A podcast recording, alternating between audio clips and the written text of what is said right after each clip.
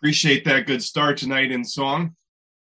And we are back into the uh, account of David in First Samuel. And so you could turn there as we head back. And really, the height of the drama here of this story, the, the climax, the peak of the book.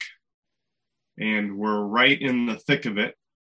Turn to 1 Samuel 28. That's backtracking a little bit, but if you'll remember the sequencing of the author here, um, in a very dramatic way, taking us back and forth between the stories of the present king of Israel, King Saul, and the future king of Israel, King David. And um, we have the author subtly has been asking us to contrast the two for a while now, but now it's even more apparent what he's trying to do here. As if you'll remember recently, uh, David seemingly has joined the side of the enemy and has teamed up, supposedly, at least as far as Achish, one of the lords of the Philistines, the king of Gath. As far as he's concerned, that's what David has done. And David has certainly made it appear without actually saying it, but um, he's been giving updates to Achish about what he's doing, but he hasn't been telling him the whole story. So Achish thinks that David is his ally. In actuality, David is living in a town of Ziklag that they asked from um, Achish, the king of Gath and Achish gladly gave to them. And they've been living in this town and uh, still taking on, carrying out God's um, protocol, his expectation um, against the enemies of the Israelites, but without Achish knowing about it. So David's being very cunning here in um, being obedient to God, taking taking out Israel's enemies and still making Achish think that he's with him. And that was working out well. Um, David and his men and their families had a secure place to live. The Bible says that Saul finally did stay from chasing after David at that point. And then David's also, so David's able to carry out his two most important responsibilities to his people and to his God in that way. But then you get to chapter 28, and we have an uh oh moment. Verse 1 In those days, the Philistines gathered their forces for war to fight against Israel. And Achish said to David, Understand that you and your men are to go out with me in the army. And David said to Achish, Very well, you shall know what your servant can do. And Achish said to David, Very well, I will make you uh, I still like the King James says, keeper of my head. Um, he was, again, I made, made this uh, parallel before, but Achish was very bold or naive to make the one who had um, basically was the one that made Goliath lose his head to expect that he was going to help him keep his own head. But basically, what that means is he was asking David to be his bodyguard for life. So obviously, Achish really trusted him. But the point is, David's in a conundrum here. Uh, now he's got to fight because he's been appearing at least to be on the side of the Philistines. And again, my take on this is that this was God's uh, plan for David to live there in Ziklag and to carry out um, these raids against Israel's enemies. But I think that that God at this point and why he allows this to take place, David's very cunning. And I think God doesn't want David to continue to rely on his uh, and think that it was his own cunning or his own deception. David, uh, obviously, if he wants to, is very good at deceiving as well. Um, and God doesn't want David relying on that or being tempted to think that everything's under control, that this is the best scenario. So God puts David in this situation to remind him that he needs to be dependent on him. So David doesn't say what he's actually going to do for Achish. He keeps it very neutral. And so we're ready. Uh oh, we're ready to find out what is David going to do. And then remember, it switches over to Saul, and we see Saul seeking counsel, fearful of the Philistine armies that are obviously coming his way. And he, because he has cut off all access to counsel from God, he does the absolute worst thing he could do, and he seeks the help of a medium, one of those um, people who uh, claimed at least to talk to the dead, a spiritist whose power obviously doesn't come from God, comes from, uh, is satanic in or- origin. Um, Samuel had encouraged Saul to get rid of all of these mediums and wizards out of the land. And Saul had done a good job of that, but there were still a few that were left. And Saul seeks one out. He finds one. He seeks then to, to talk to Samuel, of all people. And God, in his grace, God takes over, takes the whole, basically takes the stage from this medium and says, I'm here now. I'm taking over. And so you just get out of the way and let me work. And um, allow Samuel to address Saul one more time. And Samuel chides Saul for calling him up in this way that's clearly forbidden by scripture, by the Torah, and then reminds him, uh, just like they picked up their conversation from before Samuel died, reminds him that Saul has chosen this because he has not been faithful to God. He does things his own way, and he did not seek after God. And so then gives him the awful, um, the the awful news or the awful awful verdict that because Saul has acted in the way that he has, that the next day as he is fighting the Philistines that he will lose his life. Not only that, but his sons also and the nation will pay the ultimate price. A chilling finale that shakes Saul to his core. So much so that he has to rely again on this medium, uh, one of satanic power, to be able to help him to prepare a meal for him and his men because they're so famished and Saul, maybe he's still been carrying out this oath that he tends to do where he doesn't eat until the enemy's defeated. He finally eats and leaves. And so now we're wondering okay, what's going to happen to Saul? What's going to happen next? And now we go back to David. The author takes us back to David. And so we're in chapter 29. So we're going to have to wait to hear about Saul. But we are now going to find out what happens.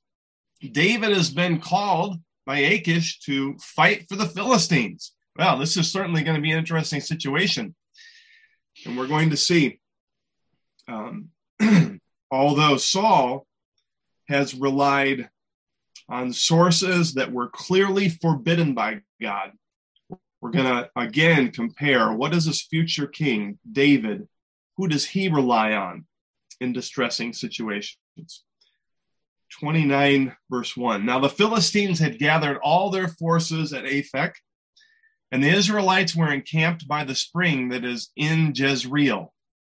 And as the lords of the Philistine were passing on by hundreds and by thousands, and David and his men were passing on in the rear with Achish, um, I don't know if they were the last ones to meet for the battle, but it's kind of climactic. All the lords show up and they're saying, Well, where's Achish? Well, he's coming. And I imagine they're watching as Achish uh, appears on the horizon and they see all of a sudden someone else that they know notoriously. And they realize Achish has David with him, of all people. And all of these men, um, hundreds of men with him and of course, they're curious, right? Verse 3 the commanders of the Philistines said, What are these Hebrews doing here? You know, uh, uh, one of these things are not like the other. This is not a match. And the word Hebrew was kind of a derogatory way to refer to God's people by their enemies. Um, it referred to their, their racial origin in essence. And so they're looking at this and thinking, are you crazy, Achish? And Achish, of course, has this response. And Achish said to the commanders of the Philistines, Is this not David, the servant of Saul, king of Israel, who has been with me now for days and years? And since he deserted to me, I have found no fault in him to this day. Um, the other commanders obviously are not excited about having David with them. Not as excited as King Achish is. He refers to this, he, he addresses this and says, Yeah, guys, he's been with me for a, for a long time now. And maybe he says something like, I've told you about this. I, it's been, um, he's been a real help to me. And he deserted to me, and I haven't had any issues with him at all. Achish is excited about the opportunity to have David with him. The other guys, not so much. And they quickly show, obviously, dismay over Achish's choice of David. But Achish reminds them hey, this guy's a renegade. He's proven his loyalty to me. And this is David. This is the guy um, that was um, was Saul's best commander. Why wouldn't we want him with us? This is our our um, super secret weapon in essence, and he's trying to persuade them. But verse four, the commanders of the Philistines were angry with him. They're not convinced. And the commanders of the Philistines said to him, Send the man back, that he may return to the place to which you have assigned him. He shall not go to ba- us he shall not go down with us to battle, lest in the battle he become an adversary to us. How could this fellow reconcile himself to this to his Lord? Would it not be with the heads of the men here? Uh, they're making some good arguments here. Um, practically speaking, it's very understandable why they're nervous about him. They demand, no, send him back. Send him back to Ziklag. We have no desire.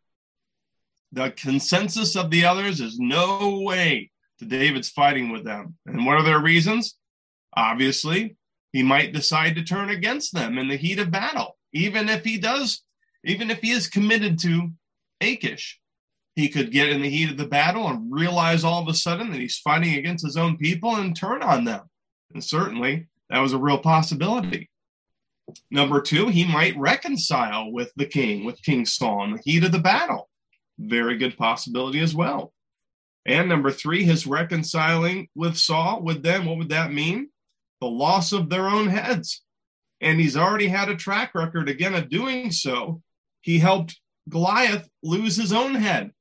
And so these men are saying if he reconciles, we're going to end up just like Goliath, because verse 5 is not this David, of whom they sing to one another in dances? Saul has struck down his thousands and David his ten thousands. We've heard this most popular song in the Israelite culture right now. Everybody knows that song. David is their secret or super secret weapon. And basically, I think they're saying, pay attention to their favorite folk song, Achish we are not going to allow him to fight with us. No way. All of this is understandable. And it's God acting as well to protect David. Uh, verse 6 Then Achish called David and said to him, As the Lord lives, you have been honest, and to me it seems right that you should march out in, out and in with me in the campaign. For I have found nothing wrong in you from the day of your coming to me to this day. Nevertheless, the Lords do not approve of you. So Achish really has no choice here, but he has to return to David with the quote, bad news. But isn't it interesting here? An enemy king now provides a character sketch of David, albeit slightly naive and maybe flawed in one regard. But he begins he begins this character sketch by making an oath by Israel's God. Here is a Philistine king making an oath by the name of the Lord. And he says, and it is to uh, reiterate and confirm David's effective service and honesty. He says, I will swear by your God, David, that you have been honest. And everything that you have done uh, for me has been uh, effective. Your service has been fully effective. David's character had made it clear to Achish, in other words, that he was fully trustworthy and capable of fighting alongside the pagan king against Israel. David had not made one error in his entire time with Achish. Um, he says that at the be at the end of verse six. For I have found nothing wrong in you from the day of your coming to me to this day. Now, isn't this interesting that um, Achish is making this comparison? Uh, David has been truthful or may have been truthful in what he told the king, but he's never provided him the full truth. And I don't think he had to be. I don't think we, we don't always have to tell everybody every little detail of our lives in order to be truthful. Um, but it's when we misrepresent what we've done or, or who we are that gets us into trouble. But David's kind of, you know, he's skirted the line here, and yet he has convinced the king, and I think God has kind of clouded the eyes of Achish as well, God's protection here and he has no idea. He does seem pretty dull in his senses about what David's really up to.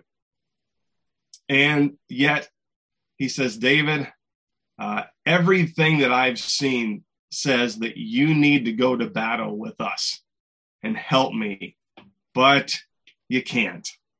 The other guys, they do not approve of you. They're not convinced. And so it's not going to work out, David. I'm very sorry. You can kind of see the, almost that look in his face. Now, if we were David at this point, um, obviously God is using all this to protect David and his men, to give them an out from having to battle against their own people, to even have to put them in the situation where they've got to somehow turn around and fight with the Philistines in the midst of the Philistines. I mean, it's very, very dangerous situation. Um, and God just gave David a way out. Now, if we were David, wouldn't we immediately try to, maybe we would make it try to sound kind of um, or, or sincere by something like, oh, well, I'm, I'm sorry to hear that, King Achish, uh, but well, okay, we, we understand and we'll go. And they, they, we would go quickly to get as far away from that situation as we could. And that's what we would kind of expect David to say. Well, that's not what David does at all. Look at verse 8. And David said to Achish, But what have I done? And what have you found in your servant from the day I entered your service until now? That I may not go and fight against the enemies of my Lord the king. David seems disappointed. In fact, he's arguing seemingly with King Achish to let him stay with him. So here's the question Is he acting or is he really genuine here? Now, if I was there um, in the building with you all, I would kind of give an opportunity here for you to give your opinions and kind of think this through together, but I, I'm not going to be able to really hear your responses, which I'm disappointed by because I don't know if everybody has really taken time to, to think this through. It is strange what's going on with David here. But I'll just go uh, to what I think is the best answer. We, we're not told for sure. This is one of those where I'd really just like to know more, be told what David's thinking. But we're just not told that. So is he acting? Well, I mean, is this basically him putting on a really good show to make it look to Achish as if they're still loyal to them. And oh, that that's a shame, King Achish, because I was, we were really ready. We were ready to serve and, and to fight with you, but you know, it, that that's just we're really disappointed. Is he? Is it a total ruse here? Um, is he acting out the whole response, or the other extreme side of it? Is he fully sincere here? Is it possible that he's so angry with King Saul and maybe he's angry with the people? Remember, you had a lot of people that betrayed David to back to King Saul. And is it possible he's just fed up with um, with the whole nation and he is ready to do battle alongside his new ally and he is really disappointed that he's not going to get the opportunity to do that? Well, I think the first option may be more of a better, uh, maybe a better possibility. I'm not as convinced about that second one. It just doesn't seem to really fall in line with everything that David um, has done so far. And so I don't think he really wants to fight against Israel, even though he puts on a convincing act. Let's admit that. But I think there's a third option here. And this is what I'm convinced that if I, and again, this is opinion because we just don't know. But I think what's going on here is more along the lines of this that David has had a plan of following after the Philistines and making it look like that he is going to fight with Achish. Remember that kind of general response earlier on when Achish told David, You're going to come fight with me. And he said, You'll see what your servant can do. But he didn't actually say that he was going to fight for the Philistines. I think David's plan is that he's going to get out into battle and that he is going to turn around and fight for Israel and help defeat the Philistines. Exactly what the other Philistine lords were afraid that David would do. And I think they kind of set us up to help us understand. they were wise in their assessment because that's most likely what David was going to do turn on them and get victory over them for Israel. And so, David, in his response here, I think, is his way of um, of planning to turn in the battle and fight against the Philistines with Israel. And he's hoping to win back the opportunity to do that. He's convinced that's best. He wants to bring uh, defeat to Israel's enemies. And so he's he's still trying to convince Achish to let them go along so they can do that. And then so with that, with David trying to convince Achish, then we have this response, which is really still very interesting. Verse 9 And Achish answered David and said, I know that you are as blameless in my sight as an angel of God. You know, it, Achish is so naive here that it almost is rather humorous.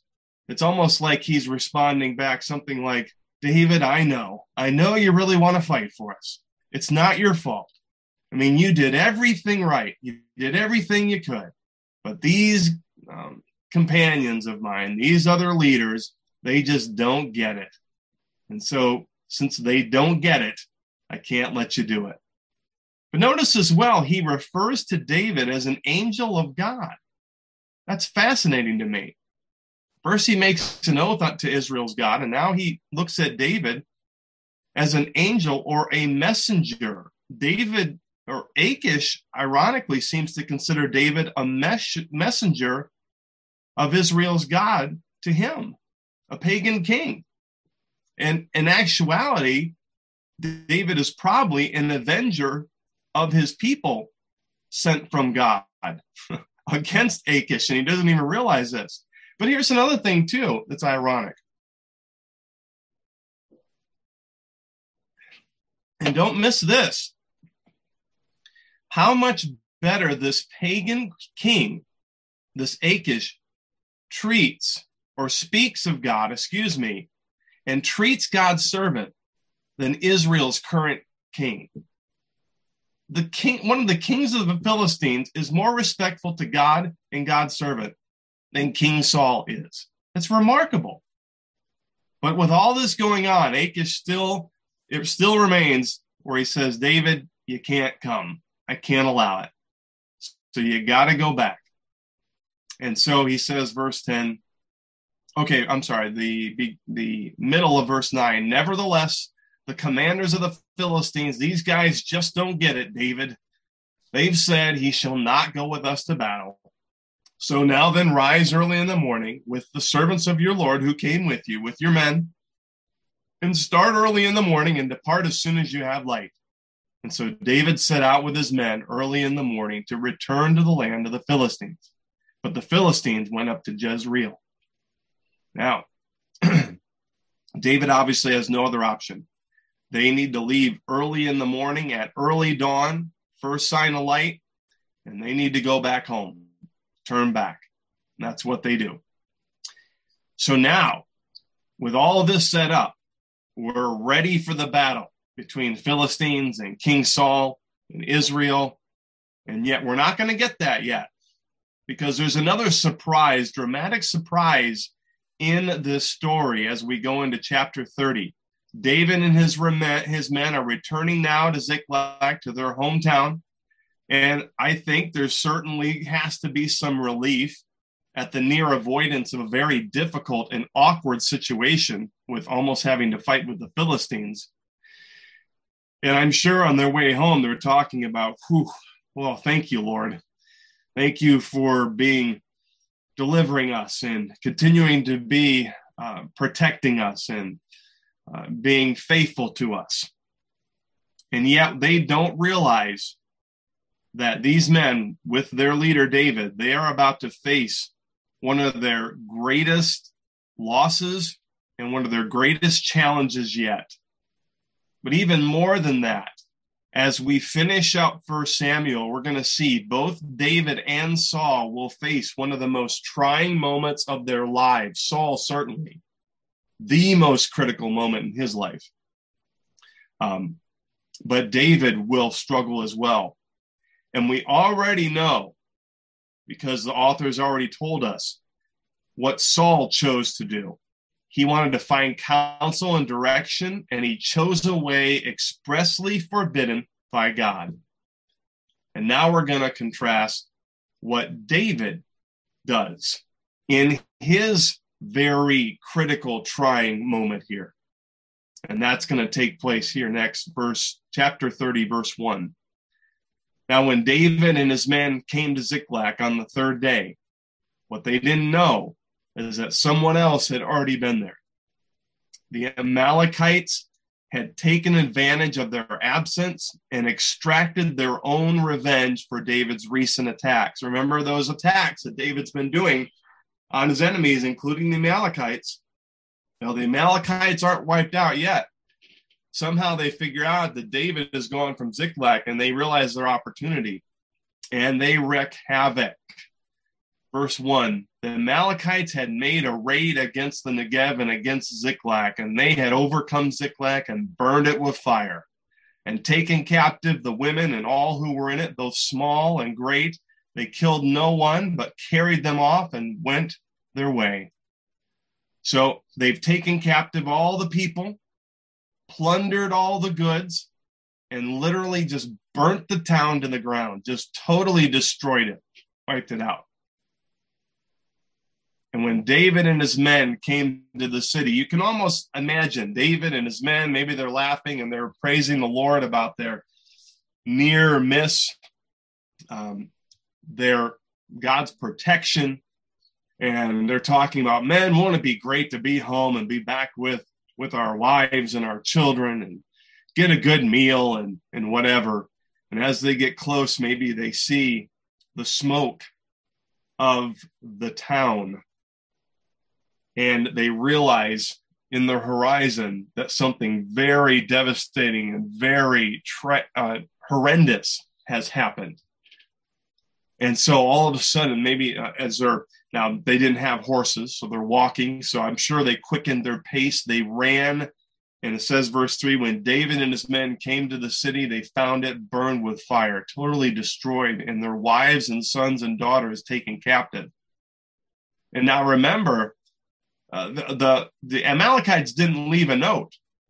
So whether they knew at this point that they still had wives and sons and daughters is we're not sure.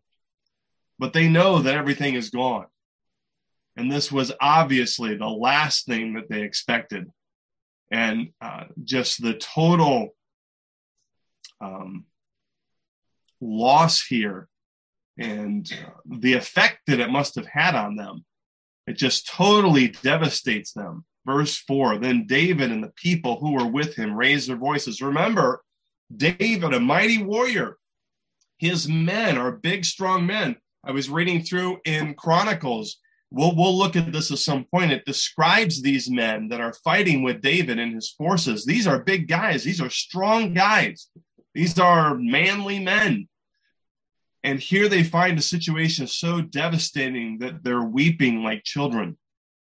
They raised their voices and wept until they had no more strength to weep. This totally takes it out of them. And um, affects them to the very core of their being. And as they continue to assess, they realize everything is gone. And that also means, verse 5 David's two wives also have been taken captive Ahinoam of Jezreel and Abigail, the widow of Nabal of Carmel. And then, maybe an, a classic understatement here, but David was greatly distressed. Now, just the fact of coming back and seeing your home burnt to the ground and your family's gone and everything you own taken, that would be hard enough.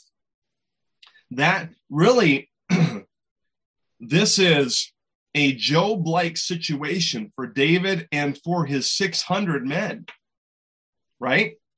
That would be bad enough but his his loyal men, these men that have fought by him, have been been strong and true toward David. They're so emotionally affected by this as well that they've turned against him too. And David is distressed, but in on all sides. For it says there, the people spoke of stoning him, because all the people were bitter in soul, each for his sons and daughters. And we understand, folks. I don't care um, what person you admire or respect, um, and who you have great respect and um, maybe even devotion towards, if that person allows your family to be hurt in any way, you're it's very difficult to have um, good feelings toward anybody that allows that to happen or that you see that anybody that might um, be responsible for that happening. And we understand that. Don't mess with my family. And here, all these men are looking, and their families are gone. And even their leader that they've trusted and that they've supported all these years, they're ready to stone him. They're ready to get rid of him. Now, this is Job in many essence. His, his goods are gone, his family's gone, his closest friends are against him. At that point, what do you do? When you are at one of life's rock bottom moments, this may have been David's, uh, one of his most um, grievous, distressing moments, certainly in his life. What do you do? Well, honestly, if we were David, we'd probably be tempted to quickly run the other way and then maybe stop after a while and realize, no, I, I can't do that. I've, I've got to go back. But we'd be very discouraged and depressed and maybe uh, you know thinking of how can i get myself out of this but folks look what david does it is the reminder to us what we need to do in every difficulty that we face but certainly the greatest difficulties the most distressing the hardest things that happen to us. Beautiful words here. Everyone's against David. He's lost everything. But what did he do? He strengthened himself in the Lord his God. Folks, David's not a perfect man, But unlike King Saul, he's not so desperate that he'll turn to any other um, form of counsel or help other than God. He knows only God can help me in a situation like this. And it's not as if he just turns to God and just questions God. No, he strengthens himself. He finds his strength, his sustenance, his power in God in the very worst of life situations for himself. And we're going to see as we continue, because we're going to stop here, because we got to leave you with a little drama, right? So, what's going to happen next week? We don't know. Well, you've read the story, so maybe you have. We'll find out next week, but we do know this. We know David's going to be okay because he's gone to the right source for counsel and for strength. We don't have that hope with Saul, do we? Uh, Saul's in bad straits, and we don't have hope for him.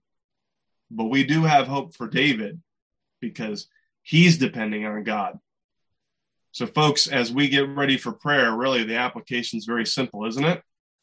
Let's strengthen ourselves in our Lord, our God, as we pray together and as we face life's uncertainties, COVID, uh, finances, uh, crazy out of control politics, and uh, a world that's broken. Let's strengthen ourselves tonight, even as we pray together in our God that will take care of us and be comforted and go forth and be and continue to serve him faithfully.